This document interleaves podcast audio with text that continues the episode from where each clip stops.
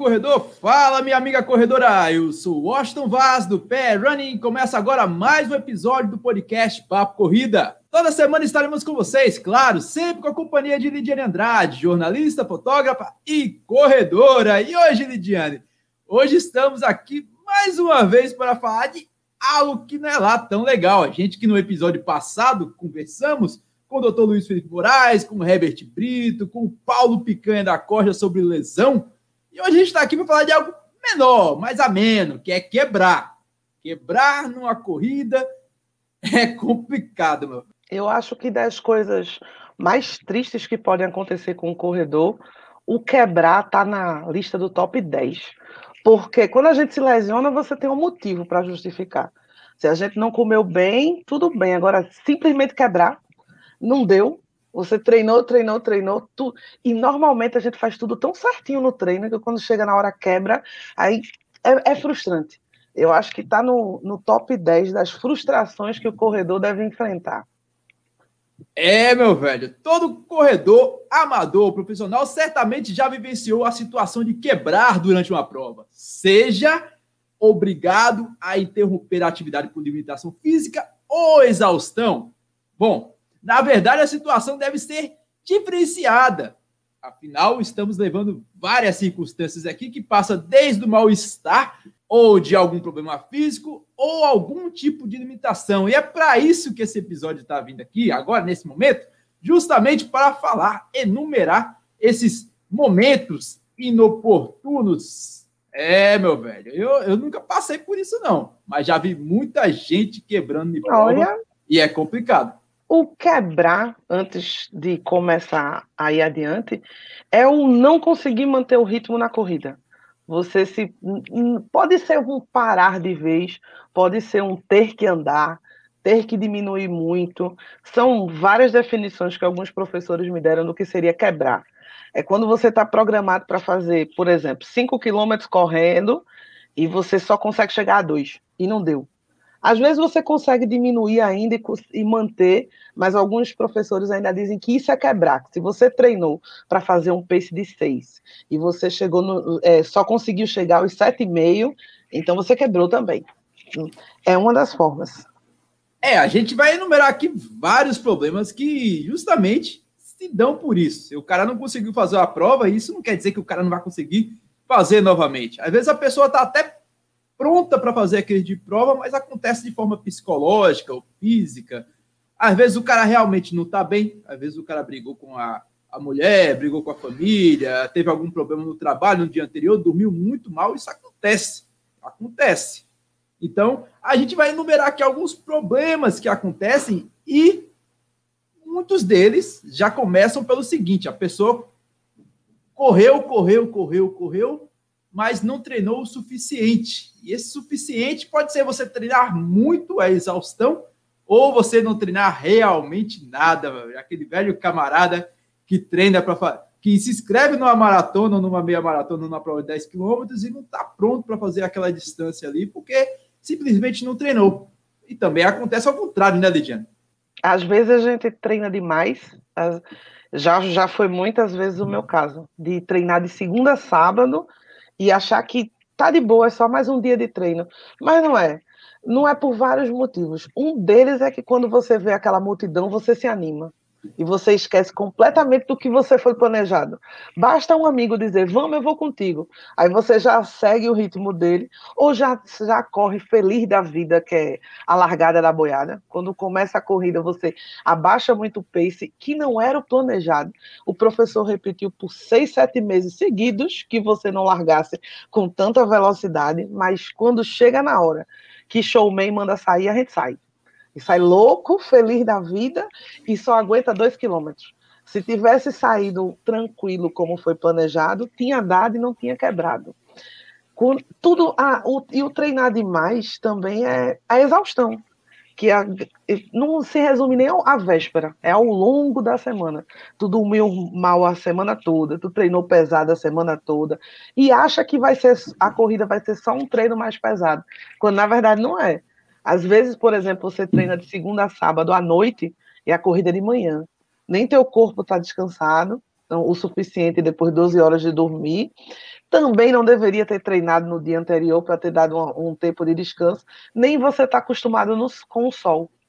Isso acontece comigo o tempo todo, que eu treino à noite e as corridas, infelizmente, são de manhã. Então, eu não faço a fotossíntese naturalmente. Quando o sol abre, é um inferno. E quanto mais tarde começa a corrida, pior fica, porque você não está acostumado a isso. E desidrata mais rápido. É, isso é complicado. A gente, eu comecei falando aqui sobre fazer aquilo que não consegue, é muita areia para o seu caminhãozinho. Já, já, já vi muito falar disso. Olha, isso é muita areia para o seu caminhãozinho. Às vezes é uma mulher que está passando assim pela, pela calçada e a gente ouve essas piadas assim, mas dá para encaixar na corrida também. Afinal, a gente às vezes se empolga com a distância. A gente, a gente fez até um episódio falando sobre isso, sobre é, os principais erros que a gente comete, e esse é um dos erros justamente que leva ao tal quebrar. Logo, quebrar que tem. A gente nem comentou isso aqui, mas quebrar tem dois pontos bastante interessantes. Serve para duas coisas na corrida. Ou você quebra um RP, que é a glória, ou você quebra a cara, meu velho. É, quebra a cara literalmente. E esse termo, muita areia para o seu caminhãozinho, às vezes se enquadra muito bem nisso, porque a gente não está preparado, se empolga. Eu falei aqui que não quebrei, menti, menti descaradamente. Afinal, quando você se inscreve numa maratona, Todo sucessivamente tem a barreira dos 30 quilômetros ali e eu completei as provas, mas não consegui manter aquele ritmo que eu estava propondo de fazer a prova. Completei, mas quebrei, senti câimbras no meio do caminho, tive câimbras no quadril, velho. Câimbras no quadril foi uma da, das marat uma maratona da Corja, acho que foi de 2018. Já tive câimbras, já, já, me, já quebrei por conta justamente disso. Ou seja, eu realmente não estava preparado para aquele desafio. Eu, se não tivesse a câimbra, talvez eu conseguiria correr bem, conseguiria, mas a câimbra foi um fator de alguma coisa que faltou para que eu exercesse aquele, aquela distância a contento. No caso, provavelmente foi a alimentação. Meu corpo não estava com, preparado suficientemente para aguentar aquela distância, faltou alguma coisa ali, deu piripaque e chorou. O Washington terminou a prova, mas não terminou a contento. Isso acontece com muita gente, muita gente mesmo. Eu já vi muita gente é, se inscrever em prova de maratona, de meia maratona, falar que ficou feliz, afinal completou, mas a gente vê que a pessoa só ficou feliz porque realmente terminou aquela distância. Mas a gente observa que o cara não terminou bem, a verdade é essa. O cara depois no outro dia está no gelo, passa 10, 20 dias parado sem correr. Isso é quebrar, meu velho. Isso é quebrar. Então, muita areia para o seu caminhãozinho. Eu acho que esse talvez seja os, o mais comum, a pessoa correr prova sem ter treinado a distância não é compatível para aquela realidade no momento do corredor. Isso é coisa mais natural. É a gente se, é, se motivar através de um, de um Lula Holanda que corre, corre, corre todo dia 15 quilômetros e não se lesiona. Aí a gente acha, se o Lula consegue, eu também consigo. E esquece o princípio da individualidade. É, a gente vê um, um amigo na rede social esbanjando a medalha de 42 quilômetros de uma corrida ou de um treino lá no Strava, e a gente fala, vou seguir o caminho desse cara. É legal você se motivar é, através de um treino ou de uma conquista pessoal de um colega que também corre, mas a gente tem que analisar não apenas os fins, que foi a conquista daquele cara, mas também analisar a trajetória dele para chegar e fazer aquilo de forma correta, né? Eu, a gente acaba esquecendo muito isso. Eu acho que às vezes as, as pessoas pensam que não é necessário fazer 21 para tentar 21. Concordo com isso. É um pensamento verdadeiro, mas você tem que chegar bem perto disso. A margem de erro não pode ser tão grande. Você não pode fazer sempre 10 e pular para o dobro. Você não pode fazer só 15 ainda acho 15 viável, porque só vai aumentar 6. Mas aumentar 8, 9 são distâncias longas. 8 quilômetros para quem para acrescentar numa corrida de mais 12 é muita coisa. Então, a gente nunca vai chegar a completar uma maratona para poder tentar a primeira. Tudo bem. Mas a gente tem que chegar o mais perto por isso, é, disso da distância. Se você quer fazer 42 pela primeira vez, tem que chegar em 35, 37, para ver como o seu corpo se comporta. Sempre ter feito meia maratona e treinar no dia da prova, o teu treino, a primeira vez que tu vai tentar, vai ser a prova na vida, eu não recomendo. Se você quer fazer bem, se você quer ter aquela felicidade e continuar andando depois disso, né? Passar os três, os cinco, os cinco dias depois da prova bem, eu acho que não dá para chutar desse jeito. Há casos que acontece de gente pular da maratona para ultra? Tem. Tem muita gente. Doutor Corrida que o diga. Que simplesmente fez uma ultra e passou. Mas eu com Lula também, simplesmente tentou os 50 e foi. E assim vai. Mas terminar bem, bem mesmo, e nem é satisfatório.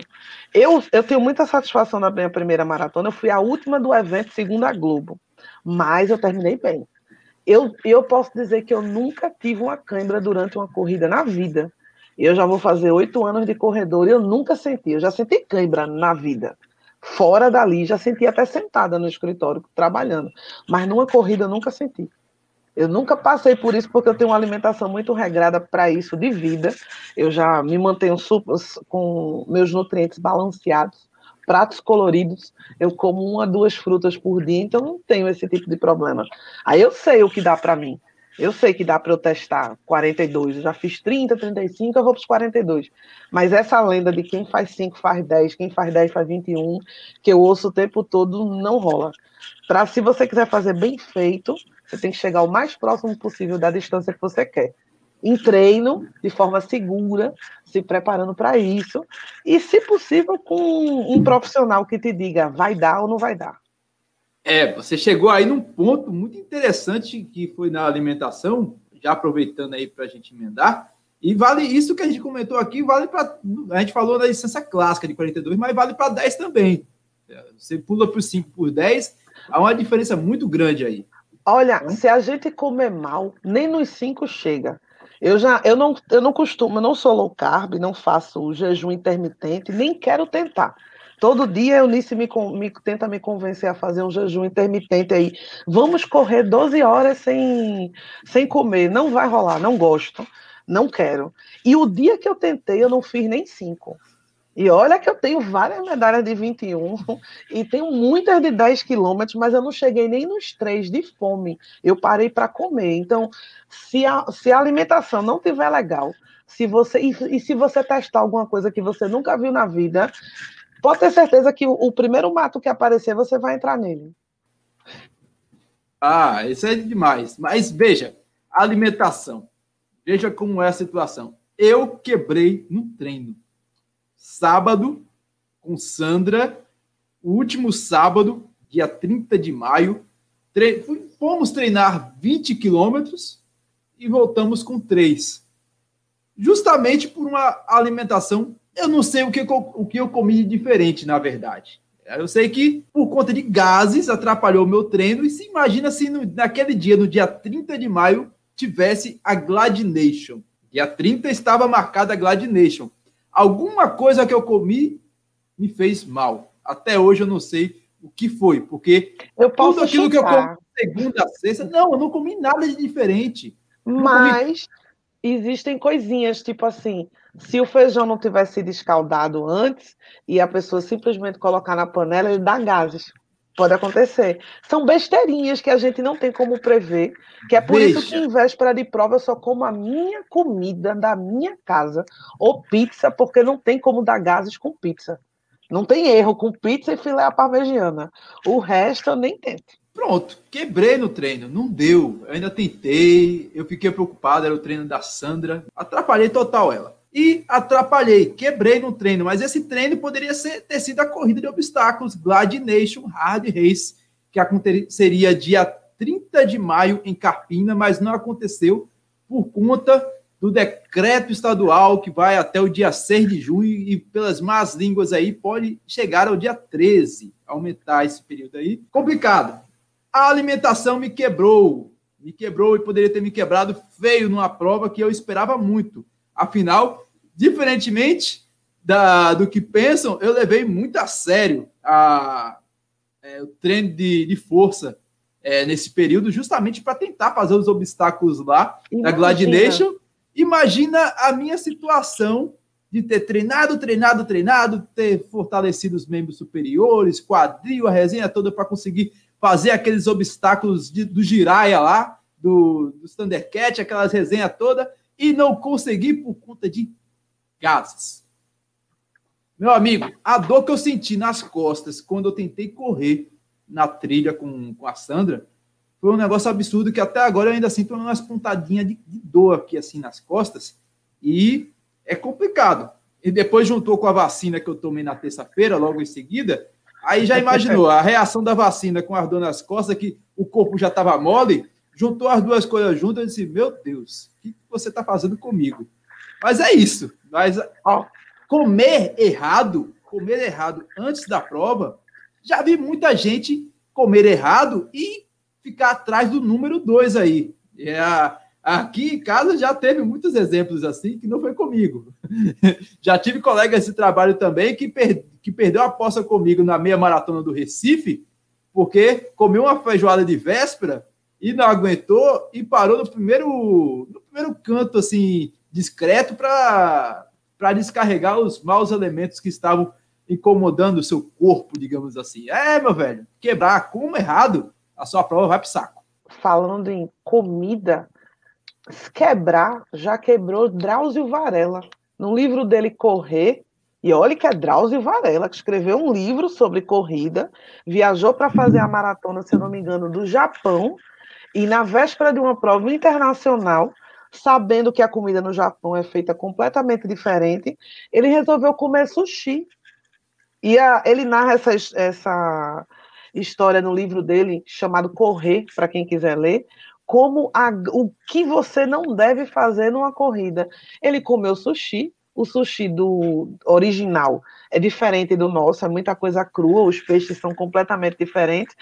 E ele perdeu metade da prova na fila do banheiro, parando de banheiro em banheiro químico para fazer. Se Drauzio Varela, que ensina o povo a parar de fumar e a correr, já foi pego na comida, quem sou eu para testar alimentação nova, né? É, complicado. Eu lembro que eu fiz essa besteira também de comer errado. Fui na.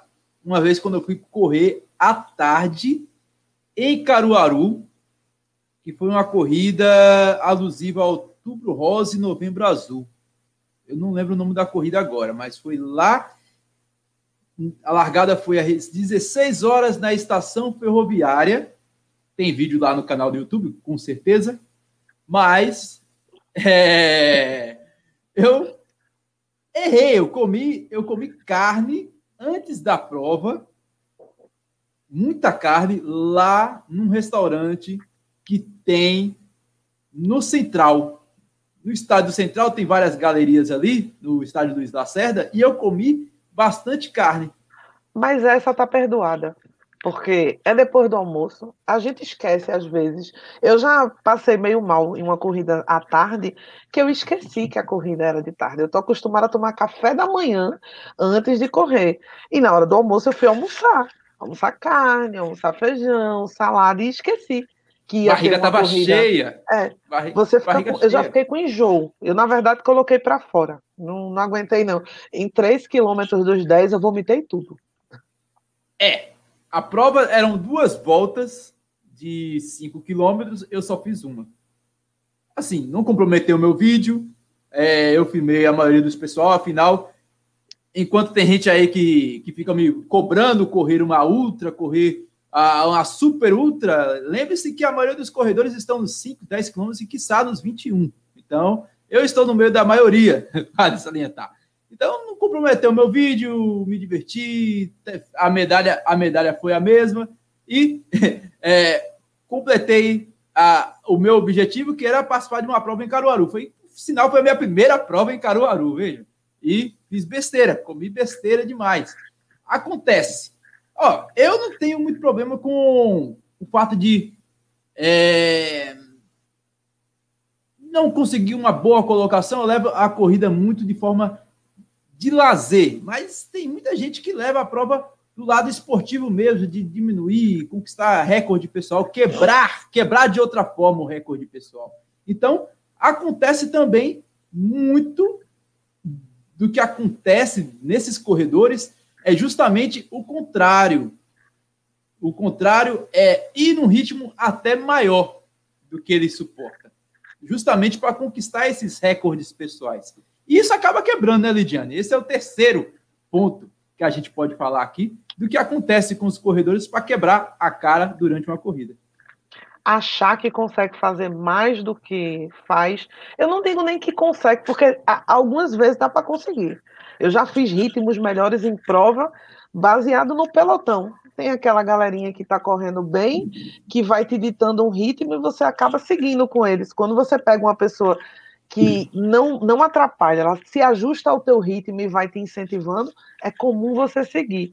Mas começar forte demais, além do alcance, para tentar tirar a diferença, coisa que você não fez durante o treino, fazer essas experimentações de pace, é, é difícil. Principalmente quando você não conhece o percurso. Eu fiz esse pecado na meia maratona do sol, porque eu só tinha feito 10 nela, 5 e 10, eu não sabia o que me esperava nos 21. Então eu comecei feliz da vida para fazer uma coisa que eu nunca tinha feito na vida, num pace de 6,5, uma coisa que eu nunca tinha feito.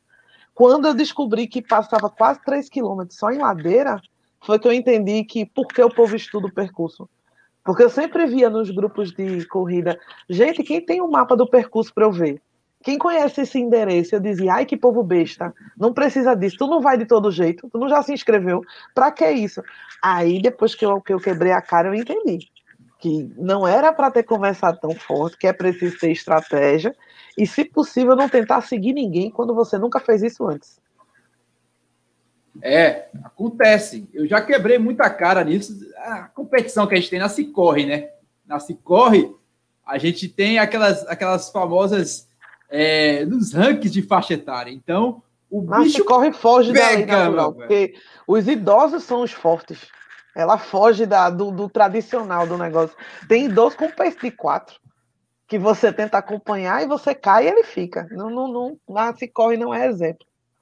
É, você correr acima do ritmo que você tem capacidade e acaba sujeitando a isso, porque nem toda corrida tem o mesmo percurso. A Lidiane já falou aí, você está treinando num plano, aí pega uma, uma prova que tem algumas subidas e você treinou, você está correndo naquele ritmo, você no momento vai quebrar ali.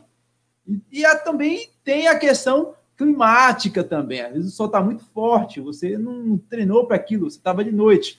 E você mantém aquele ritmo que você treinava à noite, você quebra. É complicado. Ainda se corre, existe um fator tipo empolgação. Empolgação.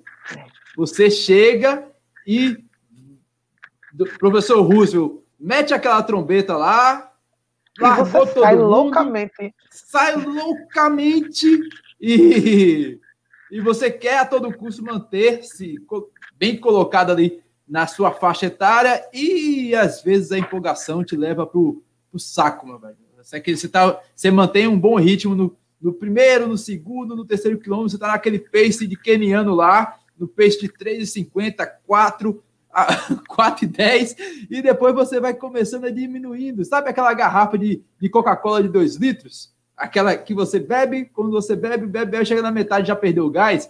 É, meu amigo, quando você chega nos 5 quilômetros ou no 4, o seu gás já terminou e você vai começando a aumentar o seu pace e aí bate aquela frustração. É, eu fiz besteira. Isso acontece com é. todo mundo. Quando você sai empolgado, se você não tem a capacidade para imprimir aquele pace, com certeza, na média geral, aquela besteira que você fez no início vai você vai terminar até de certa forma desgastado, mas com um pace acima do que aquilo que se você deixasse é, periodizar, fizesse a periodização daquele manter o teu pace da forma como você treinou, você estava capacitado. Você acaba fazendo uma tremenda besteira e eu acho que essa é uma das é. maiores besteiras que a gente faz em prova de faixa etária. Acho que na vida é, o, é, é um dos maiores pecados é você ter alma de pace Quênia. Isso aí eu já falei várias vezes para meus amigos. Todo mundo se acha do pelotão Quênia em algum momento. E se você consegue um pace para largar junto com eles, aí você quer manter o ritmo que eles. Você não olha para si e faz, não, pô, eu tô aqui, mas foi uma variação numa corrida que teve. Eu tenho que ter calma, que eu não, eu não pertenço. Não adianta largar na frente. E na corre a gente larga na frente porque é divertido largar junto com todo mundo, vai-se é, embora Não é né? tão divertido assim, não, porque os caras têm umas canelas de ferro ali, meu velho. Um empurrão, é. empurra. Um empurra, empurra, que parece que você tá no meio da torcida organizada do esporte do Santa Cruz, ou até do América também, que a turma do América é meio, é meio vacilona, viu? A turma do América lá, mas tudo bem. Mas a turma. A, ó, ninguém respeita nem a mãe, meu velho, na largada se corre. A verdade é essa. O que eu acho engraçado é que a gente sabe que não pode correr a corrida toda naquele pace, que não vai dar. A gente ouviu do treinador que, olha, tenta largar em, em seis, que é um, um, ritmo confortável, espera o corpo aquecer, depois aumenta. Mas aí houve a buzina e apagou tudo. Quando todo mundo começa a correr, aí você esquece de olhar para o lado e dizer: não, mas tem gente aqui do meu lado que está correndo forte, porque eles querem bater o RP pessoal, porque querem melhorar o pelotão de largada na corrida, porque vão concorrer a pódio de verdade. A gente esquece. Pra, de repente, todo mundo virou forte, todo mundo é na mesma faixa etária, mesmo que visualmente não seja. E, e o mais legal é quando eu vejo homem correndo mais forte porque uma mulher está chegando quando são classificações diferentes, obrigatoriamente. Eu já vi isso acontecer com Sandra, do cara olhando para trás, e Sandra apertando, e o cara apertando mais, e eu sem entender. Eu fiz, por quê? se ele é homem, se ele é homem, ela é mulher. Não tem a, a necessidade. E, e, você esquece até que você mesmo é mulher e não precisava correr tanto para competir com ele. Então, a gente esquece. Quando o showman manda sair, percurso liberado Brasil, a gente endoida e não, na maioria das vezes não sustenta. Era mais fácil ter esperado o ritmo aumentar lá no meio do caminho, lá para os dois, três quilômetros, para poder acelerar quando você já está quente, do que tentar começar assim, né? A gente falou aí sobre essa questão da, de imprimir um ritmo maior e eu acabei falando do quarto fator que acontece a gente quebrar, que é o climático. Afinal, a gente está habituado muitas vezes a treinar em horários a menos. Eu, particularmente, esqueci esse lance de treinar em horários a menos, sobretudo no fim de semana, por vários motivos. Primeiro, eu tenho que eu tenho as minhas obrigações pessoais, nem só de corrida vive o homem.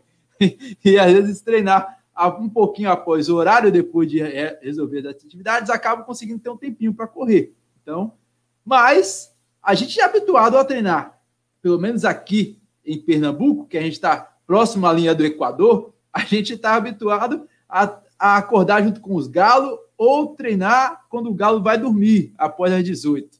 Por conta de quê? Porque o sol, o sol também não ajuda muito, né? O sol castiga demais. E o sol não só castiga, a umidade que a gente tem aqui, que a gente sofre, é muito complicada também. O, a gente transpira muito, essas coisas todas, e o sol castiga.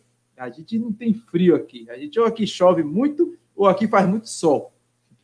E a gente tem que escolher os melhores horários e muita gente prefere não correr no sol. Prefere acordar um pouco mais cedo, tipo treinar à noite. E quando pega uma prova que larga às seis, olha, eu tô falando às seis, viu? Tô falando às seis. Tem gente que treina às quatro, cinco da manhã. Seis já tá em casa. Mas quando pega uma prova às seis, já sente o calor, não está habituado àquilo e quebra. É natural. Se a pessoa não está habituada com aquele calor, ou aquela, aquela sensação de, de ar seco, se for de morte, de morte, ah, aquele, aquele cheirinho gostoso da via mangue, aquele bafo terrível. Oh, se você não está acostumado, é suscetível você a quebrar realmente. É complicado eu já me senti como um galeto na máquina quando bateu, quando a largada. Eu não lembro qual foi o evento que largou ali às sete da manhã. Que quando deu oito horas, eu não consigo fazer 10 quilômetros em menos de uma hora. Oito horas na Via Mangue é um inferno. E voltar da maratona Maurício Nassau por ali, eu me senti um galetinho na brasa. Senti até um sentimento de, de compaixão pelo galeto que eu compro na rua, de tão quente que ele estava. E o pior é que você não tem o que fazer. Quando a corrida larga muito tarde, você não e era como uma via mangue, não tem uma sombra, não tem água que dê jeito. Ou você aceita a sua realidade e na próxima e todo ano a gente diz, ano que vem eu prometo que vou fazer longão mais tarde, que é para me acostumar com a maratona de manhã e nunca faz. Eu não conheço um corredor que não seja Francinete, Francinete, que é dos Loucos por Corrida, da Cormene, que sempre ganha algumas corridas que é pódio, é a única que eu vejo correndo de manhã de verdade, acima das 10 da manhã. O resto é sempre promessa. Eu prometo que vou começar um longão às 9 da manhã, porque a corrida Maurício Nassau ela começa cedo e termina tarde. E nunca vi. Nunca ninguém passou por mim correndo às 9, às 10 e meia da manhã. Então, falta treino. É ah, incrível ah, que a gente tem, a gente tem disposição para acordar cedo às três e meia, às quatro tá largando. A gente. Não, não eu tô falando a gente, enquanto, a gente enquanto corredor, porque a gente vê quando o pessoal tá treinando para maratona, essas coisas aí que foge, é. foge, foge da minha do meu interesse, digamos assim, a gente realmente acorda um pouco mais cedo, muito mais cedo realmente, para fugir do calor. E se a gente vai pegar a prova às seis ou às cinco, vai lá, a, prova da a largada da Maurício Nassau, se eu não me engano, foi às cinco ou foi quatro e trinta a última edição? Quatro e meia. Quatro e meia.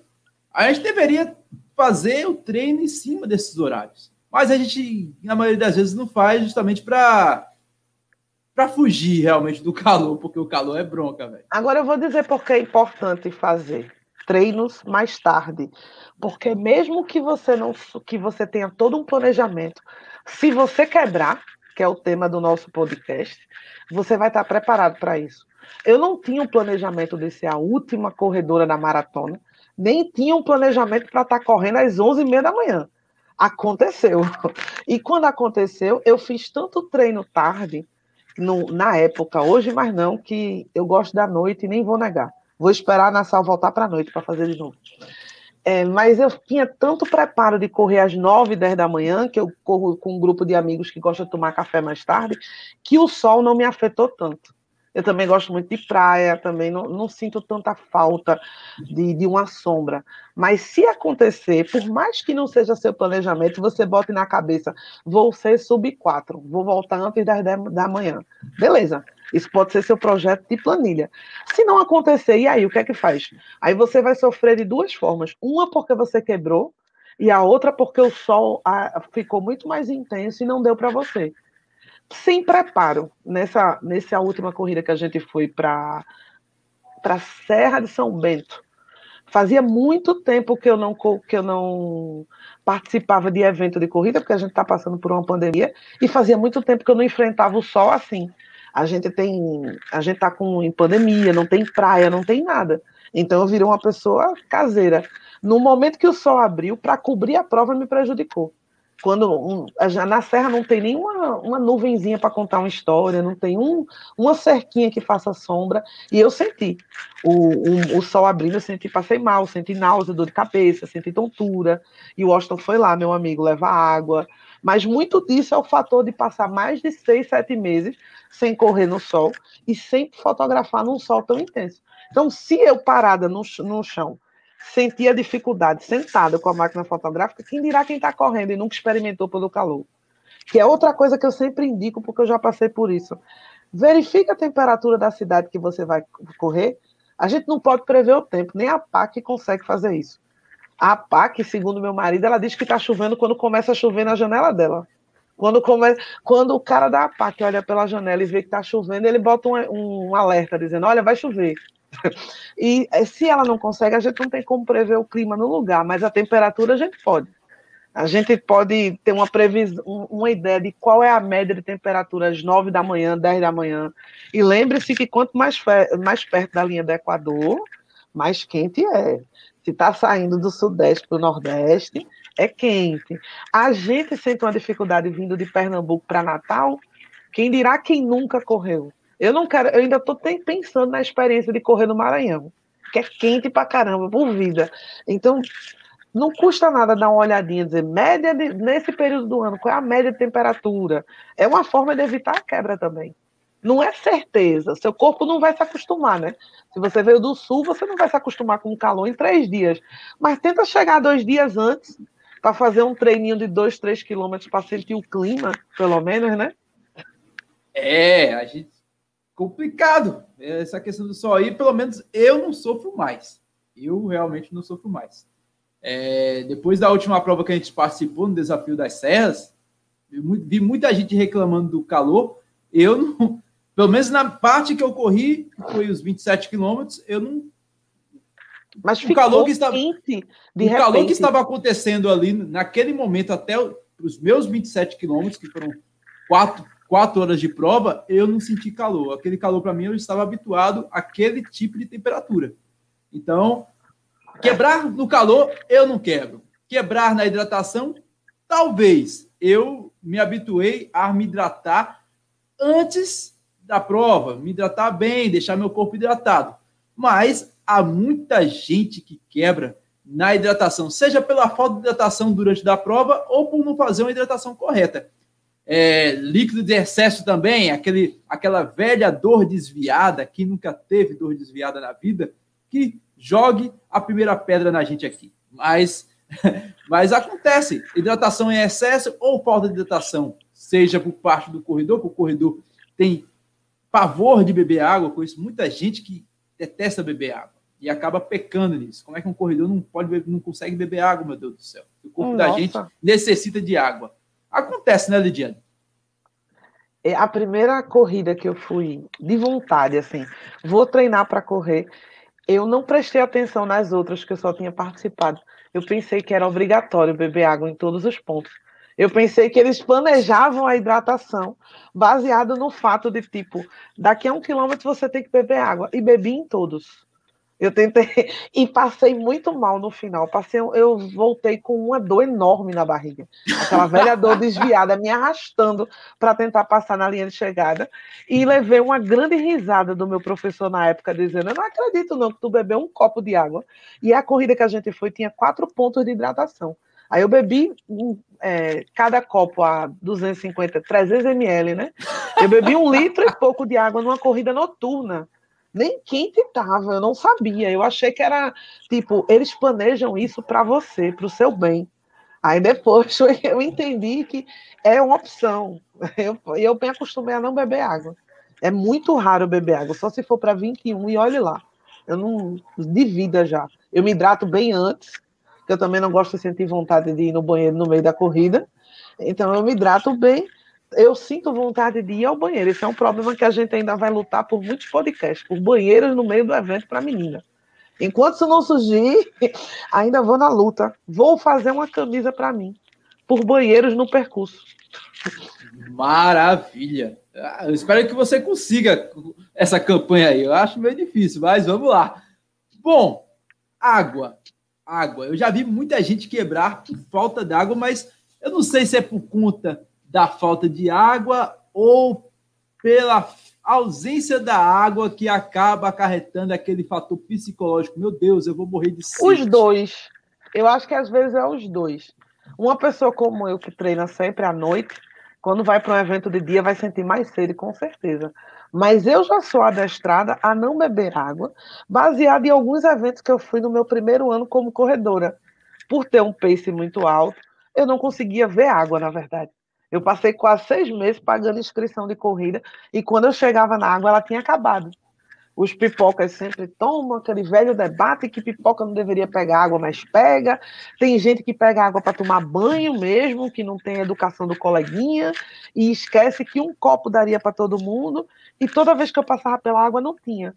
Então, uma vez eu conversando com o Manu, que teve no, no nosso podcast sobre musculação, eu disse a Manu meu sofrimento, ela treine sem água porque eu treinava em casa levando uma garrafa de água. Eu fazia os treinos com um grupo, com mochila de hidratação, com garrafinha na cintura, e ela disse: você ficou dependente da água, tanto físico como psicologicamente. Porque você sente uma sede real quando você está acostumado a beber muita água. Ah, eu fator, sem água agora. O fator psicológico de quebrar pela ausência de água no percurso talvez seja até maior, porque a pessoa não vai morrer de sede pelo fato, talvez não vá morrer. Eu acho que não vai morrer não.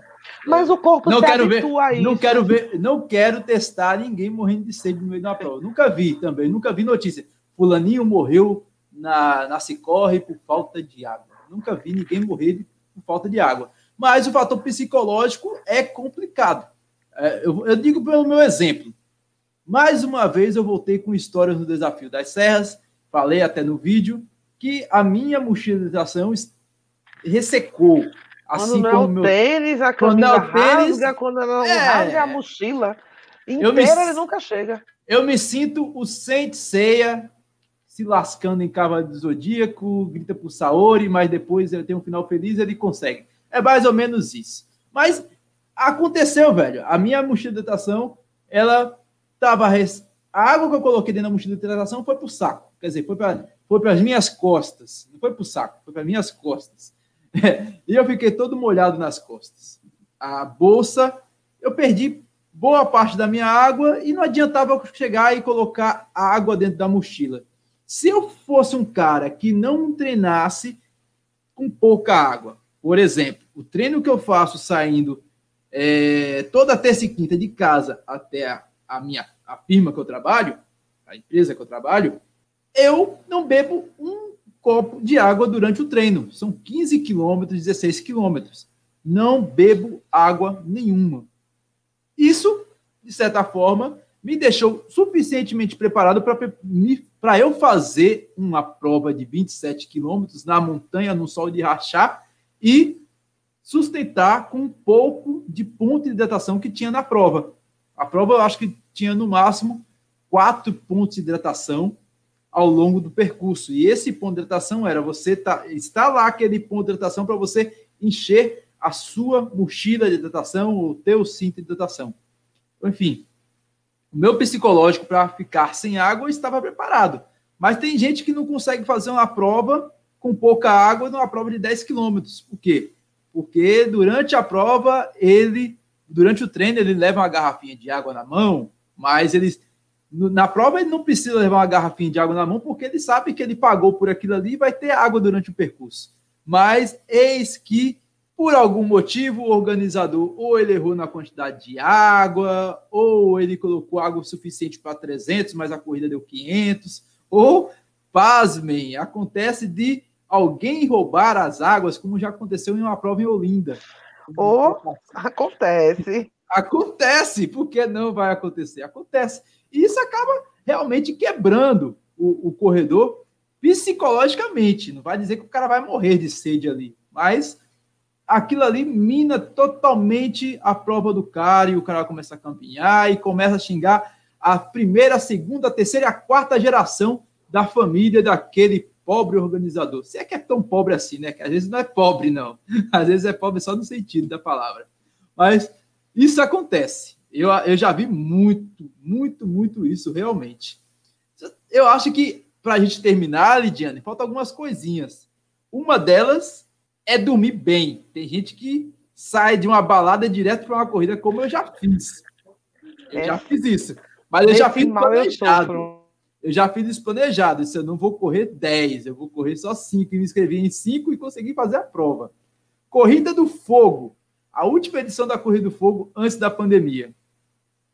Antes da Corrida do Fogo tinha um show dos Titãs, velho. Eu não perco o show dos Titãs nem cavaca tussa. Eu sou fã declarado de Titãs, tenho a coleção completa de CDs e só me falta um LP, que é o Televisão, um não, três.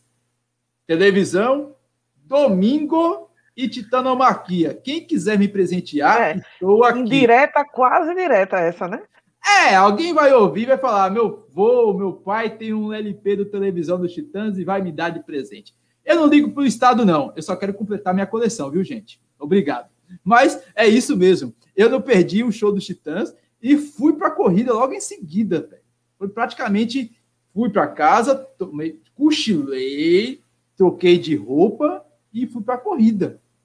Ponto final. Se eu fiz uma boa corrida, eu não fiz. Mas eu fui consciente que eu estava ali com sem o meu 100%, que eu não dormi direito. Mas eu, eu não dormi direito, feliz da vida, porque eu vi algo que me interessa. Mas tem gente que vira à noite, é, levou alguém para o médico, é, ou trabalha de plantão. Poxa, acontece várias coisas nesse sentido. É normal a pessoa não dormir, ou é mesmo é safadeza mesmo. O cara ficou maratonando série lá. Eu conheço muita gente que faz essas, essas cachorradas aí de ficar maratonando série oh. e esquece do horário e quando vê, eita, poxa, amanhã tem corrida, ó. A culpa é da Netflix que faz um corte no episódio no, no melhor momento, aí você diz mentalmente: vou assistir só cinco minutinhos do próximo episódio para ver esse final e vou dormir. E aí o episódio fica interessante de novo. É e quando você vai ver uma da manhã, né? E a corrida, a largada é às seis, então tu tem que acordar às quatro horas da manhã. Acontece, acontece nas melhores famílias. Acontece também de o aniversário cair na véspera da corrida. O povo que inventa de nascer no sábado antes da corrida. É, mude a data do seu aniversário, por favor. Quando a gente está inscrito numa corrida há muito tempo, a vontade que eu tenho de mandar é essa. Quando eu recebo um convite de aniversário dizendo, olha, dá para tu mudar a data que tu nasceu, porque eu estou inscrita nessa corrida, estou treinando ela há mais de seis meses, né? Tá com um festinho de aniversário. E todos são eventos que a gente não pode faltar. Quando é na ah. véspera de corrida, é sempre inadiável. Eu ainda não peguei, mas a Sandra disse que quando tiver samba Recife, eu tô lascado. E samba Recife é do sábado. Inclusive, é, já aconteceu um samba Recife no meio de uma prova. Eu só não lembro qual, que a gente tava correndo a prova e o pessoal do Samba Recife passando para chegar no evento. Eu só não lembro qual Eu acho foi que esse. foi a Nassau, não foi não? Teve... Eu... Ah, não, a Nassau foi um parador, um show do parador que tinha no meio é. da corrida. Já teve também, a Nassau também já passou por um show no meio do negócio. E a, a gente vai para tudo. Mas fica o convite que quando acabar a pandemia, quem quiser fazer uma corrida tipo a show durar mais, aquela corrida show foi sensacional. E o pessoal ficou duvidando que, que realmente ia ter paralamas no Recife Antigo.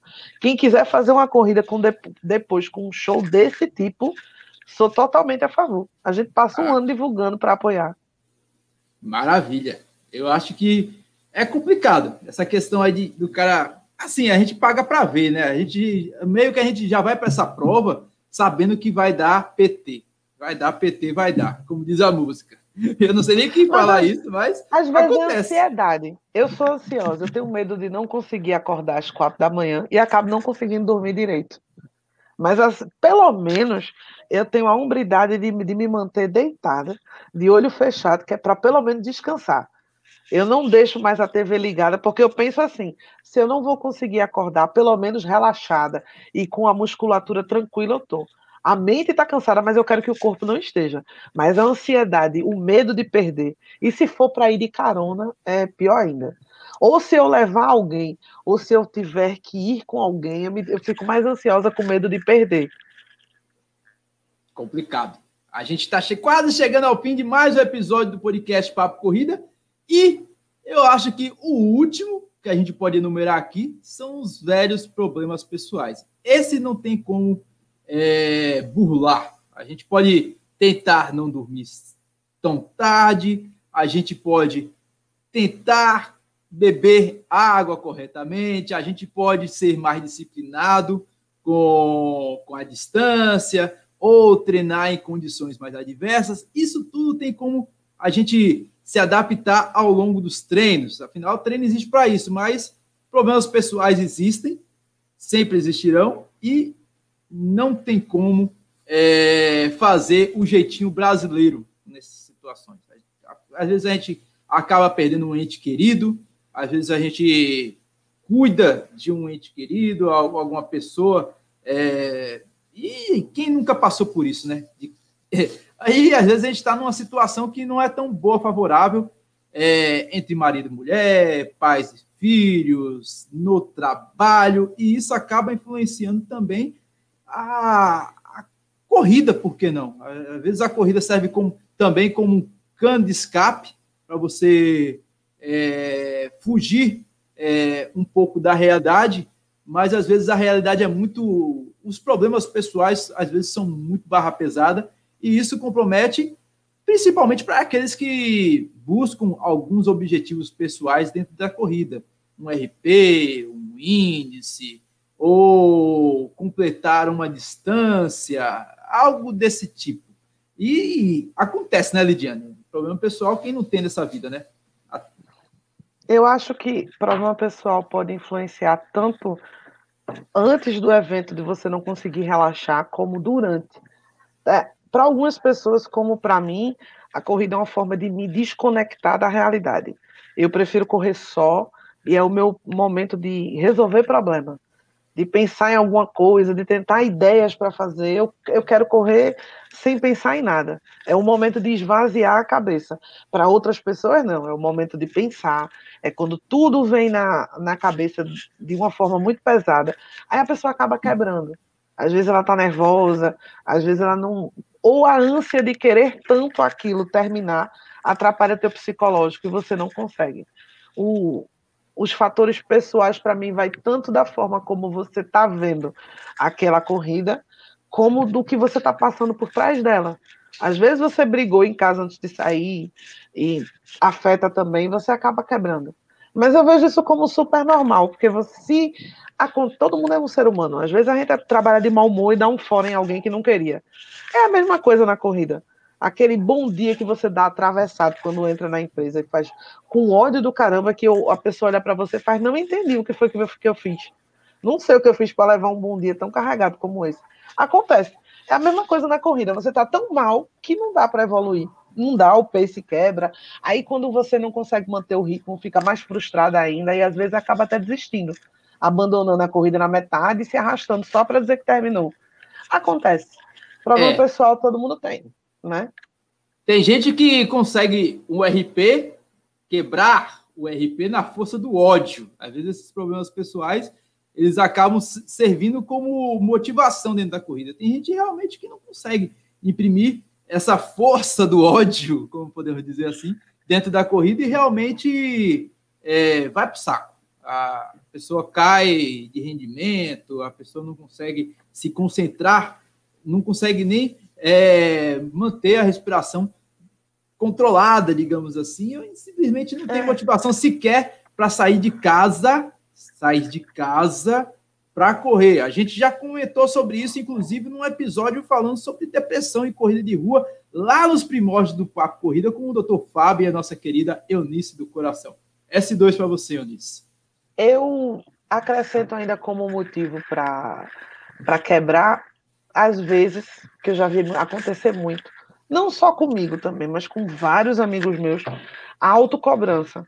Quando você tem um, um treinador e o um técnico cobrando, ou tem um marido, no caso de Washington, tem uma super noiva que está lá para cobrar todo dia, ele querendo ou não, a gente se sente um pouco cobrado, mas quando você quer fazer uma coisa que você talvez não esteja preparado, não seja o momento, acaba se tornando pior. Talvez você fizesse uma prova melhor, por exemplo, você fizesse uma maratona de uma forma muito tranquila, se você não tivesse tanta pretensão com ela.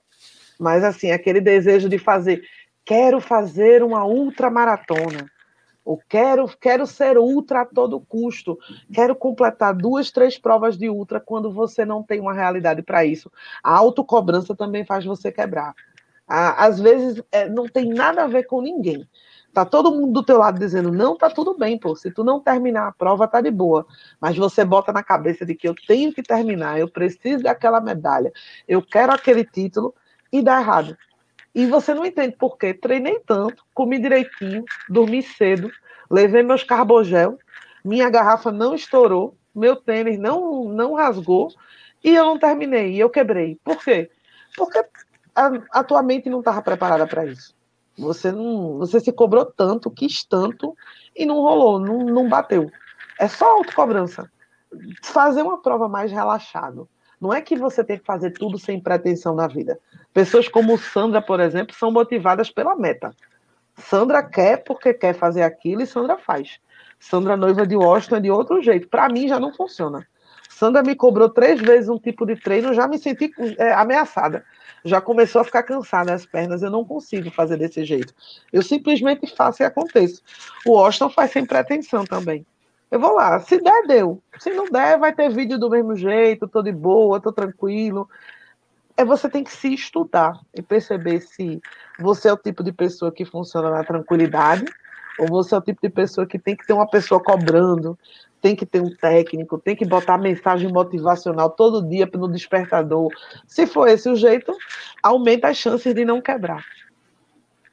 É, meu velho, a gente vai chegando ao fim de mais um episódio do podcast Papo Corrida. Eu acho que a gente deu para enumerar bastante, né, Lidiane, os motivos aí da gente quebrar durante as provas. Eu, eu que iniciei o episódio falando que eu nunca quebrei, menti, menti descaradamente. Já achou uma? Eu nem vou contar quantas vezes eu quebrei, mas sinceramente eu não ligo. Porque agora não, né? Agora eu posso ficar meio triste se eu perder uma corrida porque eu quebrei, porque pode ser a última do semestre, né? Mas se quebrou ou não, o bom da corrida de rua é que o calendário do site está cheio. Quando a gente não está em pandemia, o calendário de Washington muda todo dia. Todo dia acrescenta um evento novo, com um valor novo, e a gente tem chance de tentar de novo. Não vejo problema. O que eu gosto de pensar é o que me fez quebrar daquele jeito para tentar melhorar e seguir adiante. É, é complicado, mas é isso aí, meu velho. A gente vai chegando ao fim de mais um episódio do podcast Papo Corrida. E você, meu velho, você também já quebrou? Quebrou em algum desses pontos aí? Comenta aí com a gente lá nas redes sociais. A gente está lá no Instagram, instagram.com.br Papo Corrida ou arroba Papo Corrida, se você estiver no aplicativo. Também estamos lá no Melhor da Corrida, lá no Lidiane Fotografia, no P Running e também em todos os agregadores de podcast disponíveis para Android e iOS. Afinal, estamos no Deezer, no Spotify, no Google Podcast, no Apple Podcast, no Amazon Music e se bobear até na radiola da sua avó. A gente vai ficando por aqui e para a semana a gente tem episódio ao vivo, né, Lidiane? E o tema a gente só define dois dias antes, que é na emoção. É, por osmose, meu velho. É quando baixa o santo. A gente vai ficando por aqui. Um beijo, um abraço e até mais. Tchau. Fiquem com Deus.